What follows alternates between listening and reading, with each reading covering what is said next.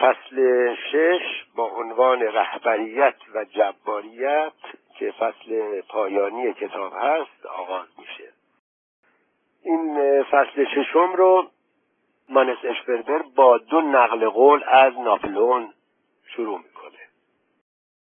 قدرت زیاده از حد و طولانی حتی شریفترین انسانها را نیز فاسد می‌کند. نقل قول بعدی هیچ چیز به اندازه ضعف و حقارتی که پشت گرمی آن حمایت زور و خشونت است سلطه طلب نیست. متن از اینجا شروع میشه. از دیدگاه جامعه شناسان می‌توان به درستی دریافت که چرا جباران عصر جدید به هر کاری دست می‌زنند تا نه چون جبار بل به مسابع رهبر جلوه کنند.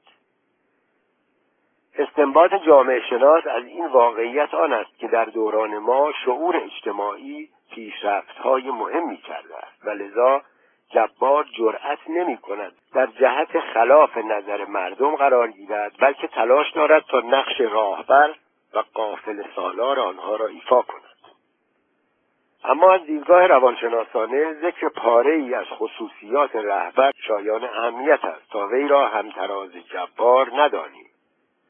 رهبریت نیرویی است که به رغم برخی ظواهر مشترک نباید آن را با جباریت اشتباه کرد. رهبریت در مواقع حساس حریف جباریت به شمار می رود و یکی از عوامل مهمی است که در جهت از میان برداشتن آن و رفع شرایط و اوضاع و احوال زایندهش عمل می کند بد نیست در آغاز به قرینه ای توجه دهیم. وقتی ادهی به گردش گروهی می‌روند در طول راه بنا به حال و حوصله و تمایلاتشان گاه همه با هم و گاه به صورت دسته های پراکنده طی طریق می کنند. مقصد قبلا تعیین شده و بر سر راهی که باید پیمود توافق به عمل آمده است و خلاصه آنکه نیازی به هدایت و راهبری نیست حال اگر در میانه راه شرایط به نحوی تغییر یابد که انجام گردش با مخاطراتی روبرو شود. مثلا مسئله عبور از میان خطوط دشمن مطرح شود. قضیه به کلی فرق می کند و قرار و مدارها ضرورتا مورد تجدید نظر واقع می شود گروه یاد شده به ناچار به وضع مقررات خاصی می پردازد به تقسیم کار و تحویل وظایف دست می‌زند. و طوری این عمل را انجام می دهد که حاصل آن مثبت و دلخواه باشد از اینها گذشته گروه مسائل مربوط به تنظیم وظایف و تقسیم کارها را به فردی شایسته محول می کند و امر اتخاذ تصمیمات جدید و یا تغییر در تقسیمات جاری را در زمره وظایف او قرار می دهد. به او اختیار داده می شود در صورت لزوم با مشورت همگانی یا بدون آن رأسا تصمیم بگیرد و البته مسئول عواقب آنها نیز خودش خواهد بود. مضمون ابتدایی دیکتاتوری روم باستان نیز چنین بوده است.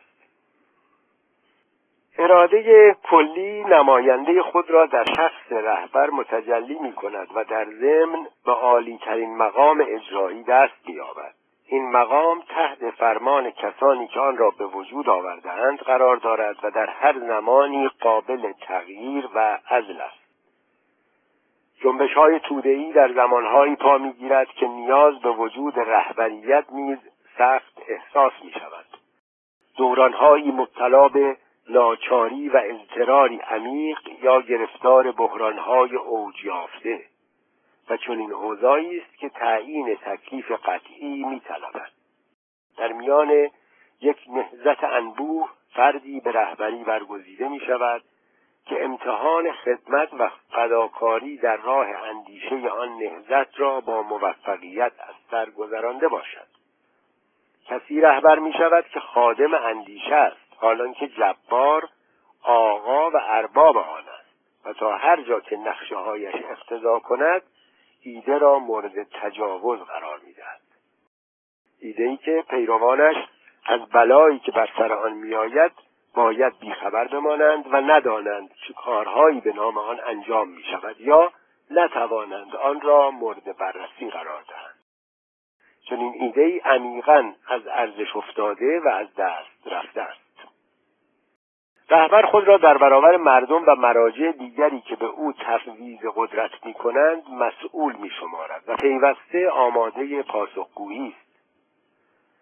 آنجا که جبار می‌گوید شما قدرت را به من واگذار کرده اید حال دیگر هیچ نیرویی در دنیا نمی‌تواند مرا از مسندی که بر آن تکیه زده هم به زیر بکشد رهبر ندا می‌دهد قدرت من چه بسا کمتر از قدرت تک تک افرادی است که پیرو منند.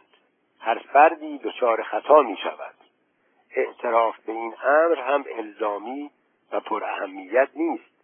اما اگر من مرتکب خبتی شوم و دیر بدان پی برم و یا حاضر به اقرار و جبران آن نشوم در حق ایده جنایت کردم. چندان که گویی به خسم خطرناک آن بدل شدم. جبار از مردم متوقع است که او را خطا ناپذیر شمارند. اما رهبری که چنین انتظاری داشته باشد در واقع کوهی مسئولیت بر دوش خود می‌گذارد و تاب و توان رهبریت را از کف می‌دهد. بنابراین برخلاف وضع جبار کاردانی و توانایی رهبر واقعی پیوسته تحت آزمایش و تجربه قرار می‌گیرد. هر آینه رهبر به قدرتی که در حد احتیاج وظایفش به او تفویض شده عادت کند از دیدگاه روانشناسانه مرتکب اشتباه خسرانباری شده است. رهبر میباید به قدرت همان گونه که در واقع هست بنگرد. یعنی همچون باری فوقالعاده سنگین خطری دائمی و مسئولیتی کمرشکن. مبارزه بر سر قدرت اجتماعی نزاعی است بجا و با معنی. ولی طرفین این منازعه تا جایی مشروعیت دارند که در صدد کسب سهمی بیش از آنچه اصولا برای دیگری قائلند نباشند. رهبر خوب می‌داند عاملی که او را تا به آنجا رسانده همان اندیشه است. او می‌فهمد که دامنه اندیشه پایانی ندارد. رو به آینده باز است و تا افقهای نامتناهی کمال یافته نیست. او در راه تحقق ایده به مبارزه توأم با پیگیری و ممارست دست می‌زند. اما سعی وی مصروف ساختن آیه های جزمی نیست. جزمیاتی که بدون هر گونه اما و اگر امر به قبول و ایمان به آنها صادر شود. رهبر چون آموزگار است. و آموزگاران حقیقی به خوبی می‌دانند که در راه نیل به مقاصدی که نیاز به اقنا و استدلال دارد از هر گونه اعمال جبر حتی به صورتی زیرکانه و به لطائف الهیل احتراز باید جست. شخصیت رهبر به گونه است که او را در برابر دشمن سرسخت و سازش ناپذیر می کند اما رفتارش در مقابل مردم خودی مثال بارز رفتار آموزگار بیچشم داشته است و همچون یک فرد خود را پایینتر از اجتماع قرار می‌دهد. رهبر پیوسته در معرض خطر است و این خطر نه فقط از جانب خصم بلکه از طرف مردم یا دست کم بخش های عقب مانده آنها نیز هست که میکوشند به او چون ساهری افسونگر بنگرند و از او جبار بسازند. چه بسا اتفاق میافتد که رهبر به دام این فریب گرفتار آید چرا که آن جماعت نام او را چون پرچمی به احتزاز در میآورند و ظهورش را امری الهی قلمداد می‌کنند. پرسش این است که او در برابر این نمایش فریبنده چه خواهد کرد؟ تاب و توان ایستادگی و بصیرت کافی خواهد داشت یا خیر؟ با پاسخی که او می‌دهد نه تنها سرنوشت بعدی خود را رقم می‌زند بلکه بر فصلی از تاریخ نیز تأثیر به سزایی خواهد گذاشت. ماکسیمیلین روبسپیر نمونه یک رهبر بود رهبر انقلاب کبیر فرانسه. در پانویس توضیح داده شده روبسپیر 1758 تولد مرگش 1794 شخصیت معروف انقلاب کبیر فرانسه مقلب به فساد ناپذیر.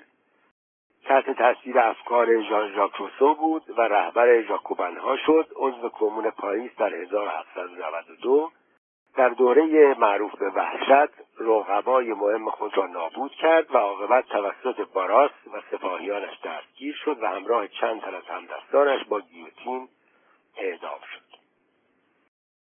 روبسپیر نمونه یک رهبر بود رهبر انقلاب کبیر فرانسه. هر کس که از سیر زندگی او مطلع باشد به این سادگی او را در ردیف جباران جای نخواهد داد. در قلب این مرد آتش ایده انقلاب شعله ور بود. قالب اندیشگی این شعله همان نظام فکری ژان ژاک و از انقلاب هیچ گونه نفع شخصی نمی‌خواست. او به حق مرد فساد ناپذیر خوانده می‌شد. در زمانی که بسیاری دیگر سرگرم اندوختن مال و منال و تمام چیزهای فساد آور بودند این خصیصه در او جلوه بارزی داشت.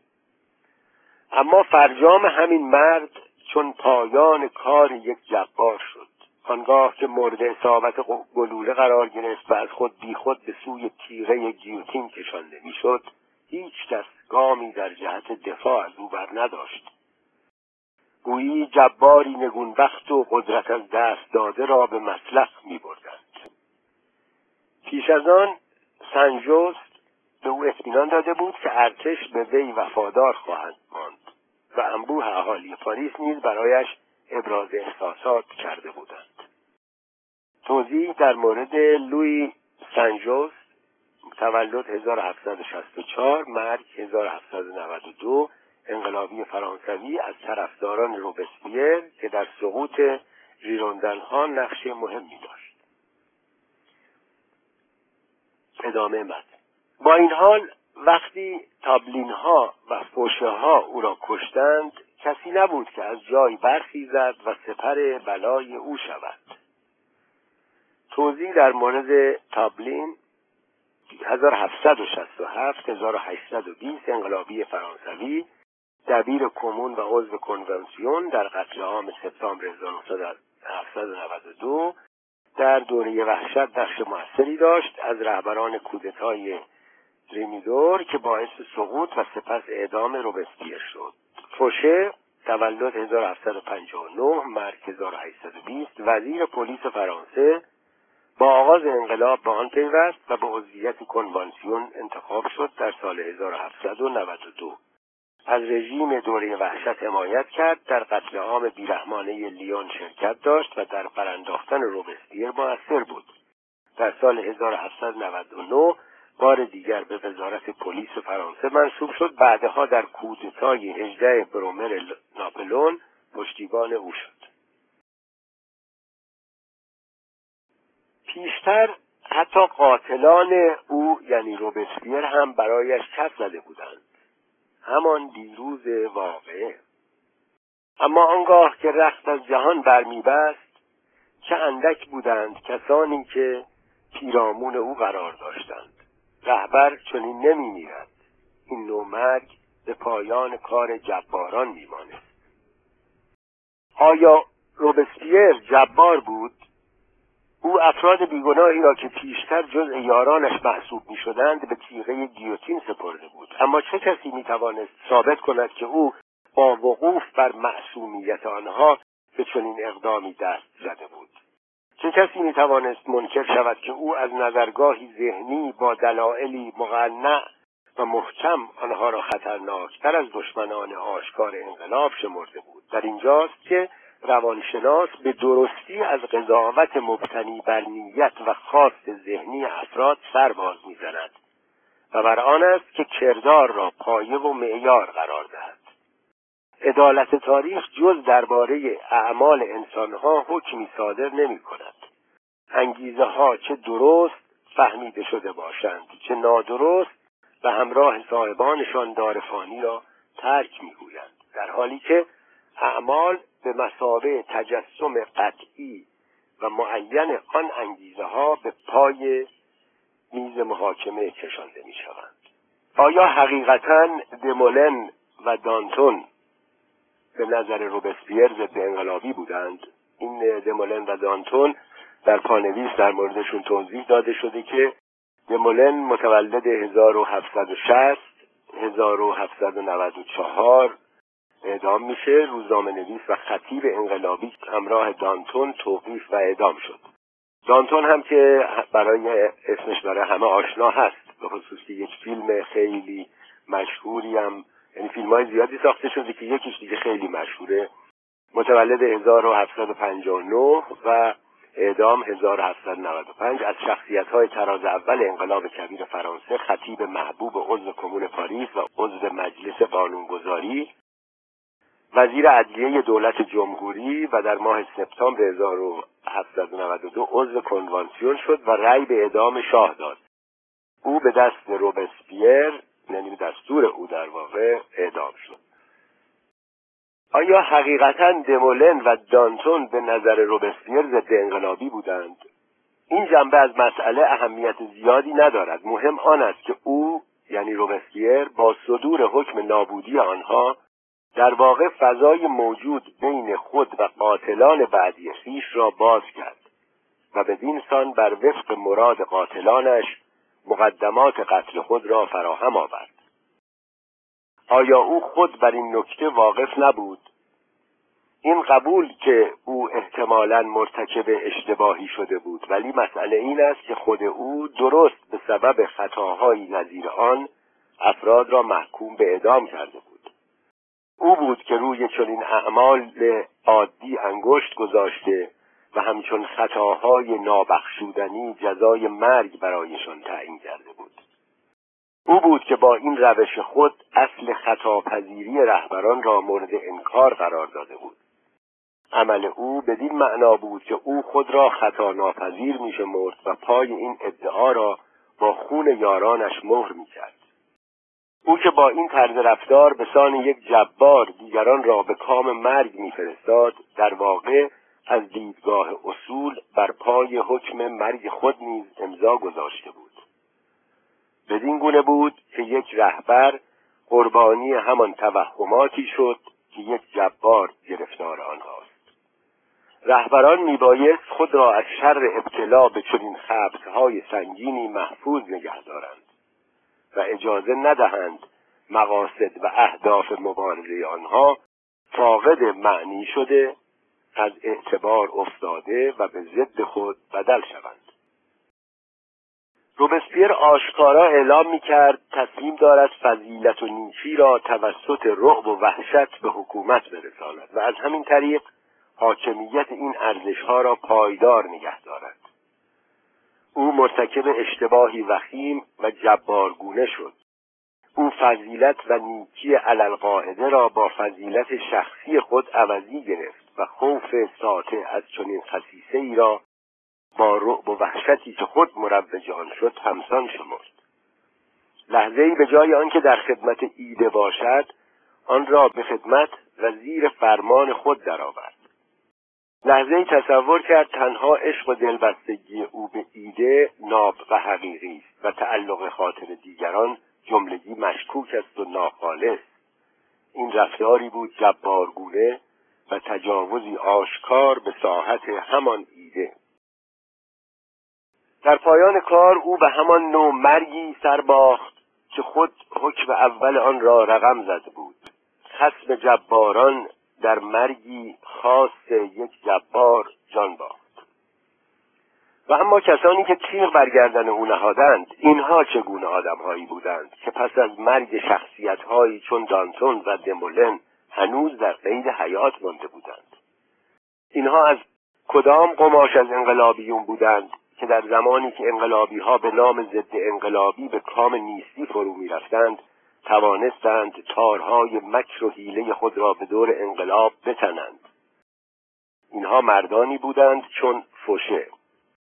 هنگامی که روبسپیر و سنجوست کار انقلابیون دیگر را یکسره می کردند ابراز احساسات و تایید و احسندهای فوشه ها حد و پایانی نداشت. کسانی چون بارر یعنی دیرکتورهای بعدی افرادی که به شدت نگران جان خود بودند ولی در آن زمان جسارت وافری از خود نشان می‌دادند اینها صادر کنندگان احکام مرگ بودند چرا که خوب می‌دانستند هر چه شماره مقتولان بی تقصیر افزونتر شود روزگار صدارت آنها نزدیکتر خواهد شد. مترجم در پالویس توضیح داده در مورد برتران بارل تولد 1755 مرگ 1841 از قاعدین حزب مونتانیار مردی ابن الوقت و همراه قدرتمداران بود.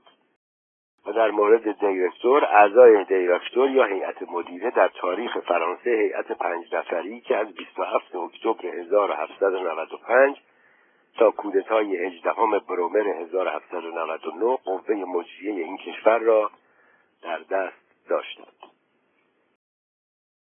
بدین سان اشتباه رهبر خطایی که یا متوجه آن نشد و یا اگر هم به آن پی برد بدان معترف نبود موجب بروز عواقب فاجعه باری شد.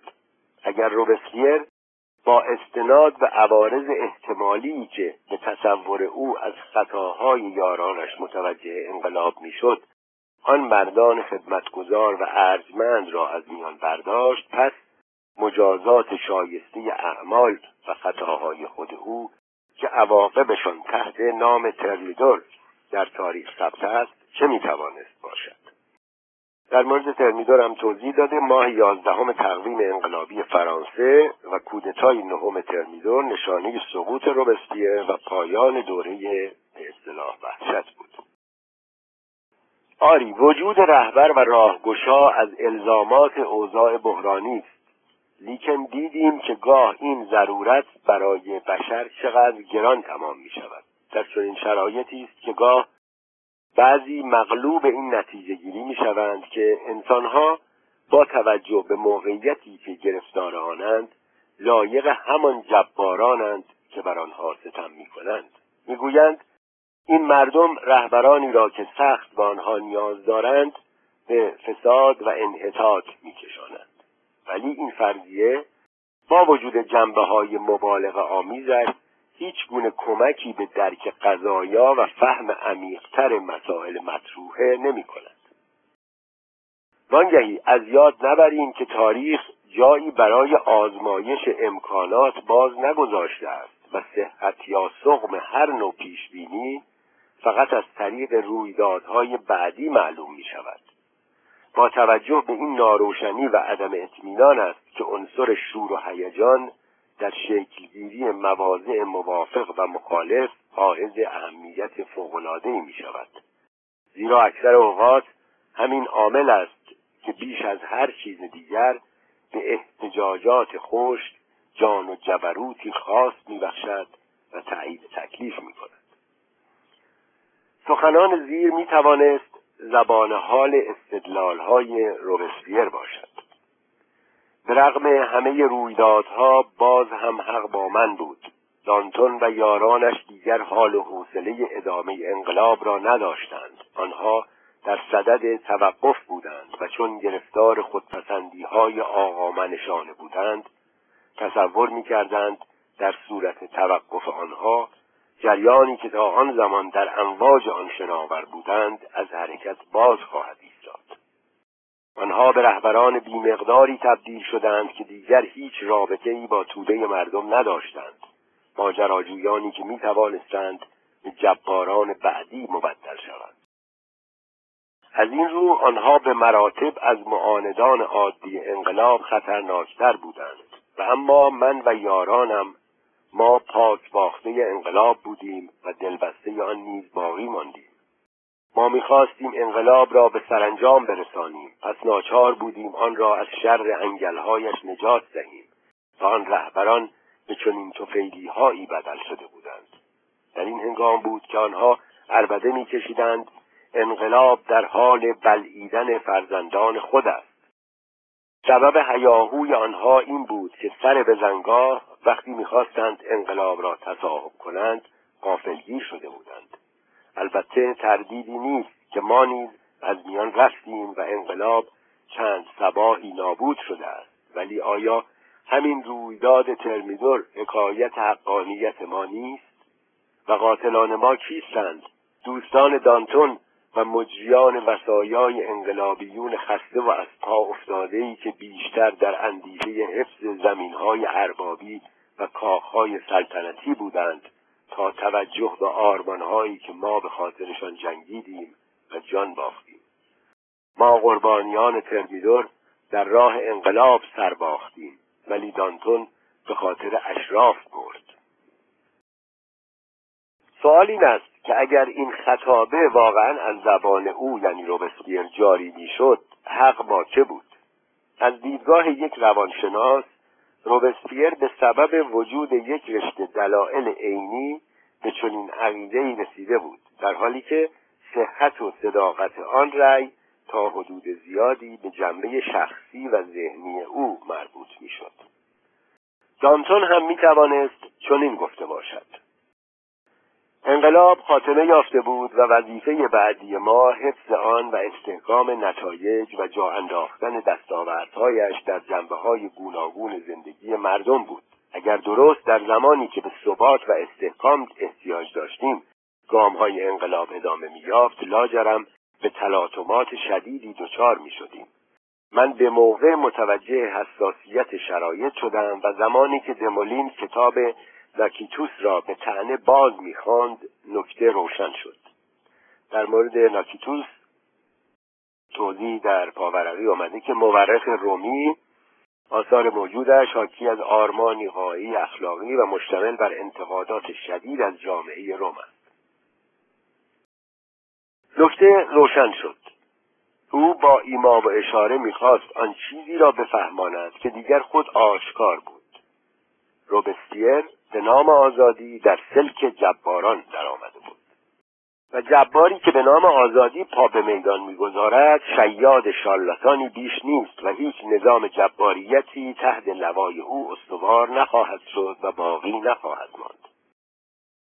روبسلیر چون یک جبار مرد اما ما در نبرد علیه یک جبار و اوباشی که دور او را گرفته بودند و به خاطر دفاع از انتخابات عمومی و صحیح جان باختیم. گذشته زمان نشان داد که ما بر حق بودیم. هیچ کوشش و جدیتی نتوانست انقلاب را از آن مرحله فراتر ببرد که ما در برابر تمایلات روبسپیر به پاسداری از آن برخواستیم برای رهبر بودن دلباخته غیرتمند یک اندیشه بودن کافی نیست. رهبر واقعی کسی است که عشق به ایده را با توان و بصیرت درک واقعیت پیوند زند و بداند. که در هر مقطعی تا چه اندازه از آن ایده قابل تحقق است. روبسپیر فاقد چنین درک و استعدادی بود. او رهبر حاضقی نبود.